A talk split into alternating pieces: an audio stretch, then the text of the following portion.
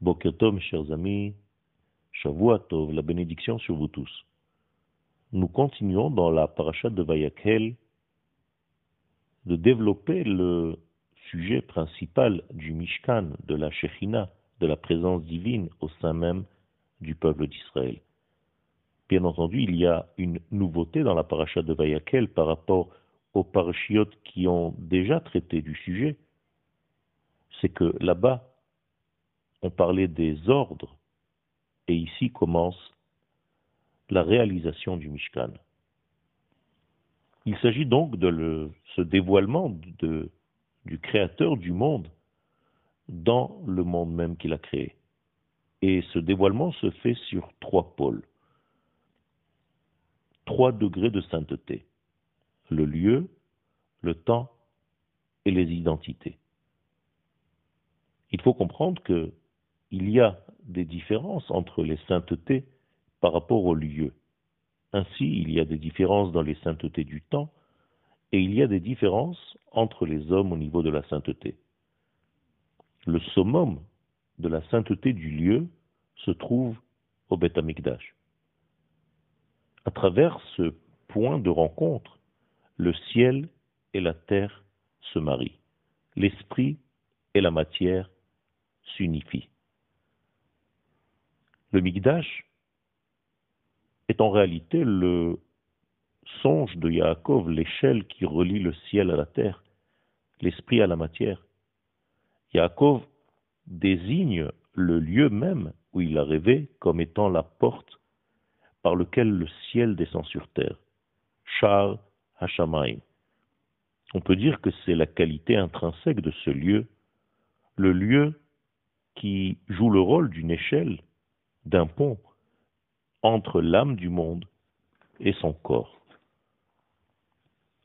Si on élargit un peu la vision, on peut dire que ce qui donne à la création tout entière son mérite euh, d'être vécu et d'exister, c'est le Mikdash lui-même.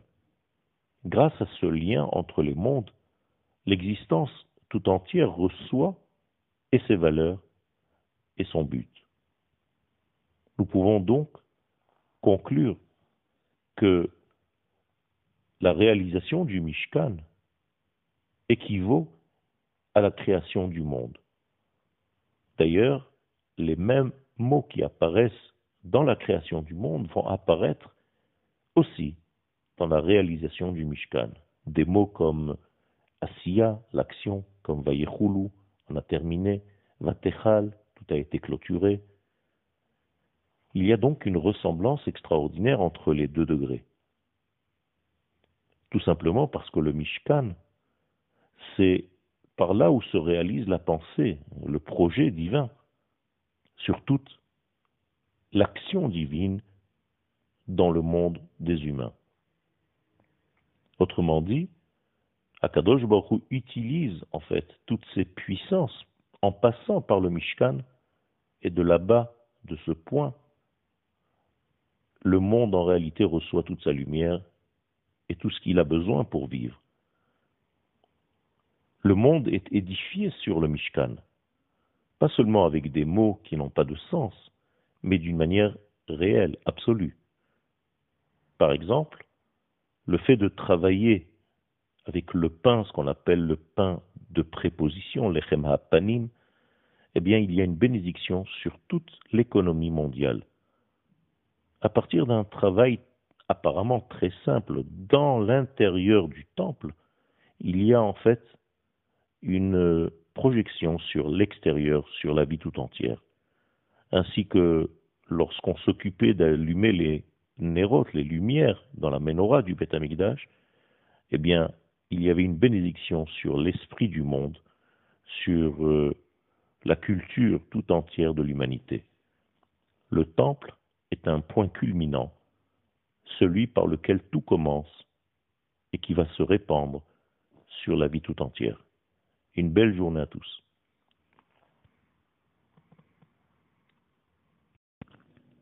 Bokerto, mes chers amis, la bénédiction sur vous tous.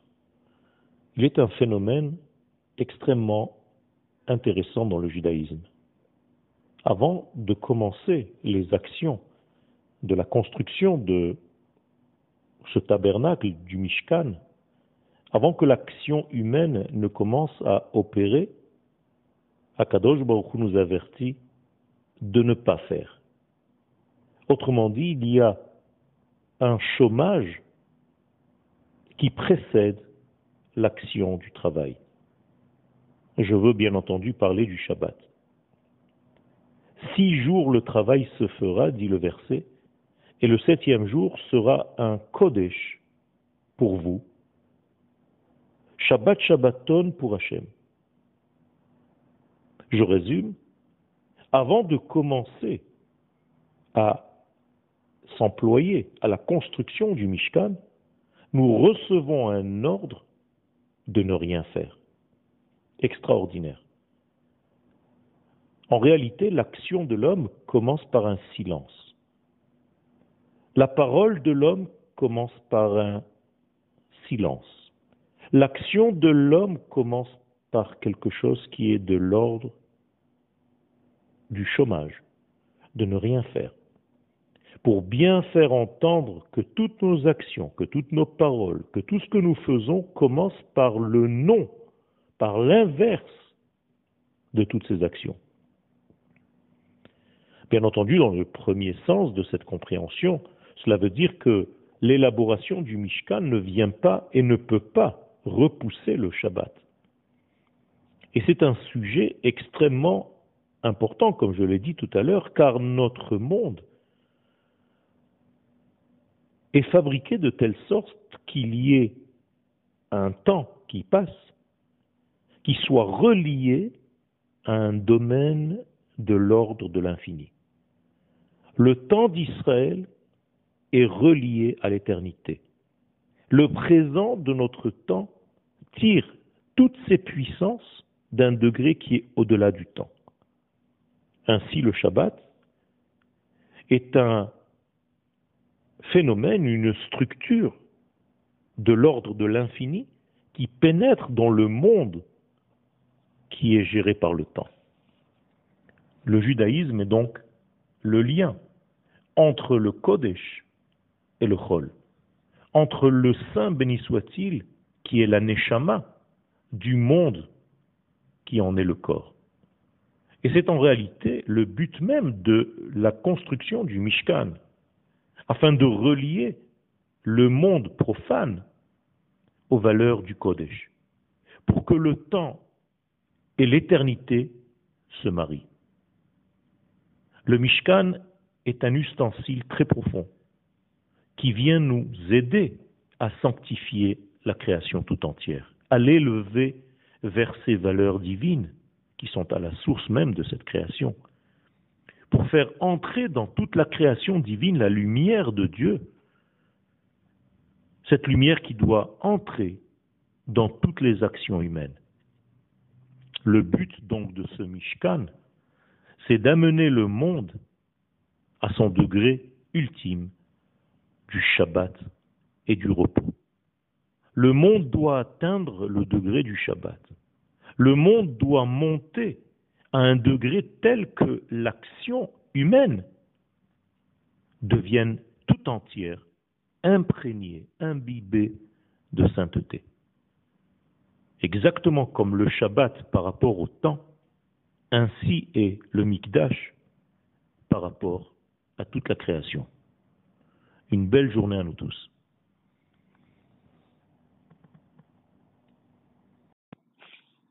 Bokertov, mes chers amis, la bénédiction sur vous tous. Le but de la construction du Mishkan est d'arriver à une rencontre entre notre monde créé avec un monde qui est au-delà. Le monde qui est à la source de notre monde. En réalité, le Mishkan va devenir comme une ambassade du monde supérieur dans notre monde de la création. Cette ambassade marche comme une ambassade. Ça fonctionne en réalité de la même manière puisque lorsqu'on entre dans le Mishkan, les lois changent. Qui est interdit à l'extérieur devient autorisé et même obligatoire à l'intérieur. Le Mishkan, en réalité, c'est un point de jonction entre le monde de la matière et ce qu'il y a à l'intérieur de cette matière, autrement dit le Kodesh. D'ailleurs, le Mishkan vient aider le peuple d'Israël, l'homme en général, à sanctifier la création, à sanctifier la vie d'une manière générale, à trois niveaux, et au niveau du temps, et au niveau de l'espace, et au niveau des hommes. Tout ce qui se passe à l'extérieur du Mishkan, en réalité, commence dans le Mishkan. Et donc le but est de diffuser le message intérieur vers l'extériorité de la vie, afin de développer le monde dans lequel nous sommes, de l'élever et de l'amener à un degré qui s'appelle Shabbat, dont l'expression de nos sages Yom Shekullo Shabbat, un jour entièrement Shabbat.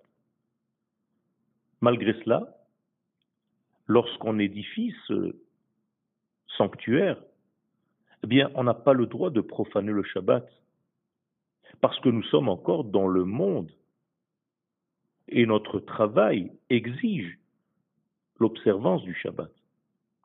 La question qui se pose et qui devient intéressante, c'est que une fois que le Mishkan est déjà terminé, à l'intérieur, le travail qui va se faire apparemment permet la transgression de ce Shabbat. En effet, les corbanotes, les sacrifices, se faisaient aussi le Shabbat.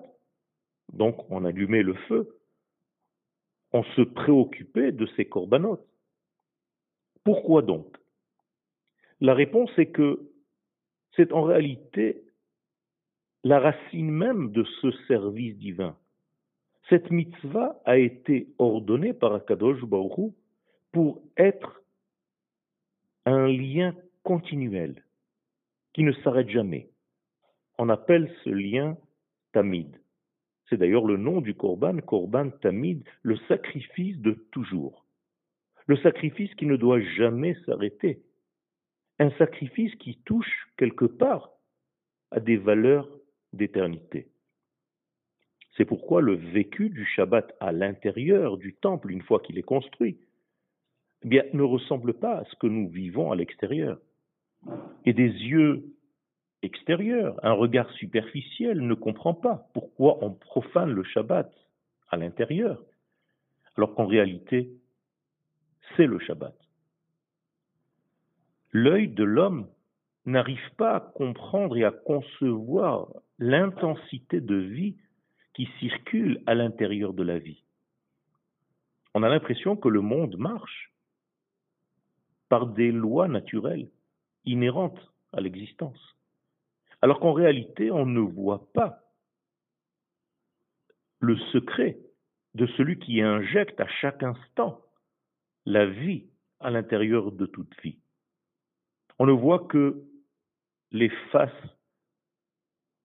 extérieures, qui ne sont pas les faces essentielles. On ne voit que les processus qui sont visibles à l'œil. Et on a l'impression que tout obéit à ces lois naturelles. En réalité, la vie n'est pas que le dévoilement de la vie à l'intérieur de la vie, il y a une source qui est au-delà de la vie, qui est beaucoup plus élevée que la vie, qui donne la vie, qui génère la vie, qui remplit de divin d'une manière unique tous les secrets de ce monde. La Avodazara, bien entendu, va éloigner l'homme de cette vision des choses. Tous les cultes étrangers empêche les croyants de comprendre qu'il y a au-delà de ce que nous pouvons voir, des limites de la nature, un degré, une vie, une source de vie. C'est pourquoi toute la Avodazara, dans son essence, n'est qu'éparpillement, n'est qu'en réalité un monde complètement dérangé, déstructuré, désordonné. La Torah vient nous enseigner la chose contraire. Nous devons être ordonnés et savoir et connaître et étudier et arriver à une prise de conscience de cette unicité divine qui se cache à l'intérieur même de ce nom que nous connaissons tous, le tétragramme. Ce nom, en réalité, représente la source même qui fait vivre à chaque instant toute vie, mais que lui-même est au-delà de la vie elle-même. Nous devons nous habituer à ce genre de réflexion et à cette compréhension. Sans cela, nous nous perdons dans les détails et du temps et de l'espace et des hommes. Une bonne journée à tous.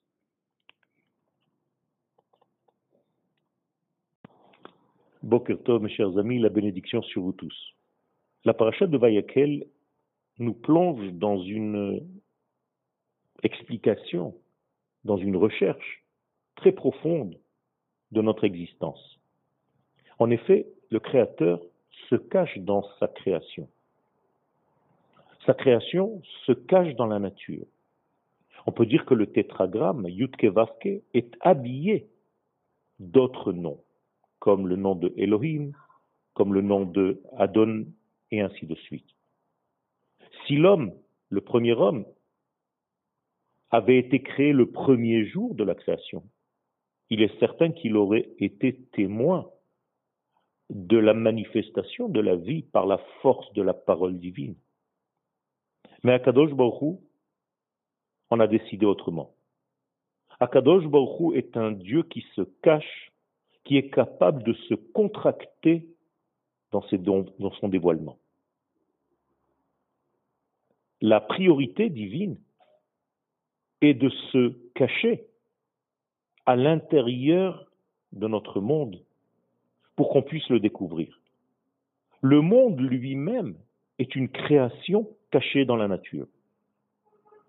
Et donc tout ce que nous voyons dans notre vie n'est que le résultat des dévoilements de cette même vie. Nous voyons l'évolution des choses, l'eau qui coule, le lever du soleil, le coucher du soleil, les plantes qui poussent, mais nous ne comprenons pas ce que représente la vie en elle-même. Nous voyons les effets de la vie. Mais qu'est-ce que la vie? Comment est-ce que cet organisme, comprenant le tout, a été formé? Tout ceci est resté et reste encore dans un degré de secret. La vie est en réalité fermée encore pour l'instant de notre compréhension. En effet, on ne comprend même pas comment l'infini se dévoile dans le fini.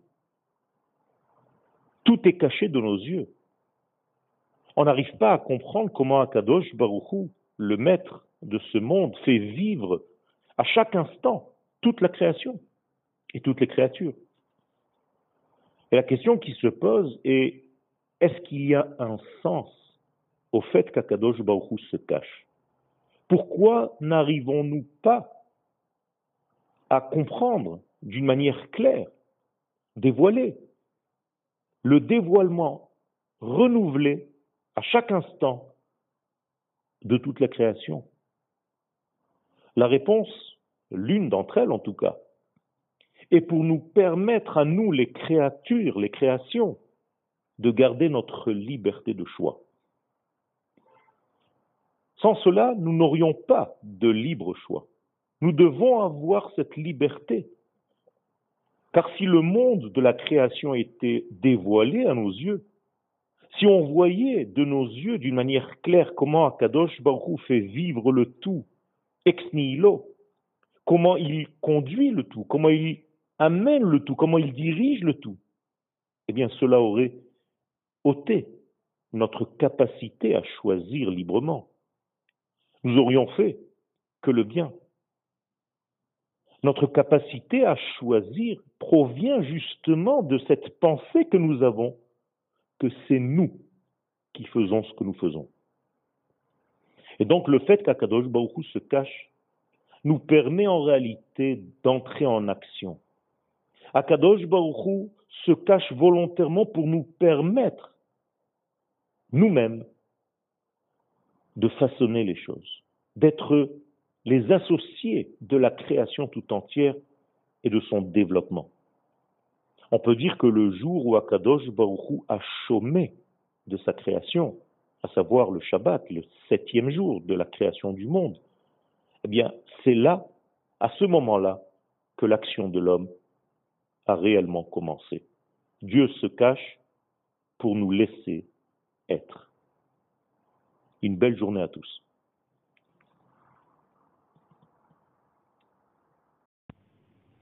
Boker Tov, mes chers amis, la bénédiction sur vous tous.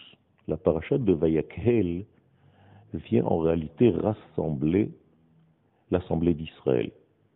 L'assemblée d'Israël qui s'est éparpillée, qui s'est explosée, qui s'est séparée après la faute du veau d'or. En effet, la séparation de la faute, car la faute cause des séparations dans l'être, pas seulement au niveau des uns par rapport aux autres, mais par rapport à l'être intérieur que nous sommes. Chaque faute, en réalité, va causer une séparation de l'unité de l'être. L'homme va s'éparpiller et va partir dans tous les sens, comme la malédiction, chas shalom, d'aller aux quatre vents. Et bien entendu, Moshe Rabbeinu, Allah Shalom, qui a compris ce secret, a donc rassemblé à nouveau le peuple d'Israël. Encore une fois, pas seulement au niveau physique, de les mettre tous au même endroit pour leur dire des mitzvot de la Torah, ce qui est aussi vrai, mais beaucoup plus que cela, de les rassembler intérieurement, c'est-à-dire de faire en sorte que l'être retrouve son unité première, sa force première. Mon cher Rabbeinu, lui, est capable de faire cette chose-là car il est relié à la sphère intérieure de Da'at. Da'at est une sphère, selon les kabbalistes, qui a la capacité de nouer, de faire le lien entre le haut et le bas, la droite et la gauche, le devant et le derrière. Il y a ici une sphère qui est très puissante, celle du lien, celle de l'unité, celle de la vision d'ensemble de chaque chose que nous faisons dans notre vie. Moshe Rabbeinu est l'être humain qui représente cette force-là. Donc selon les kabbalistes, il est lié à cette sphère qu'on appelle Yesod Abba ou bien Da'at. Ce Da'at a été perdu du peuple d'Israël pendant la faute du Vaudor. Et normalement, il faut retrouver cette sphère pour continuer notre cheminement. C'est ainsi que mon cher Rabbeinu, après la dispersion physique et mentale du peuple suite à la faute du Vaudor, va faire une action de retrouvaille avec cette unité, et c'est le sens profond de la paracha de Vayakel.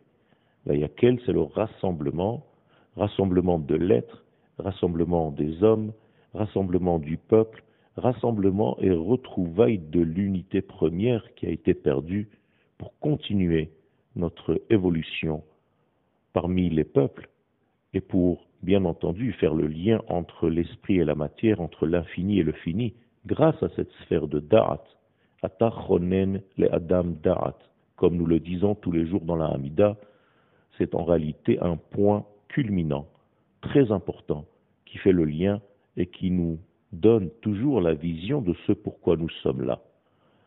Bezrat Hashem, il faut renforcer ce degré et pendant la Hamida, il faut avoir une kavana supplémentaire dans ce degré-là pour retrouver en réalité la vision d'ensemble et ne pas être fractal dans ce que nous faisons dans notre vie. Une belle journée à nous tous.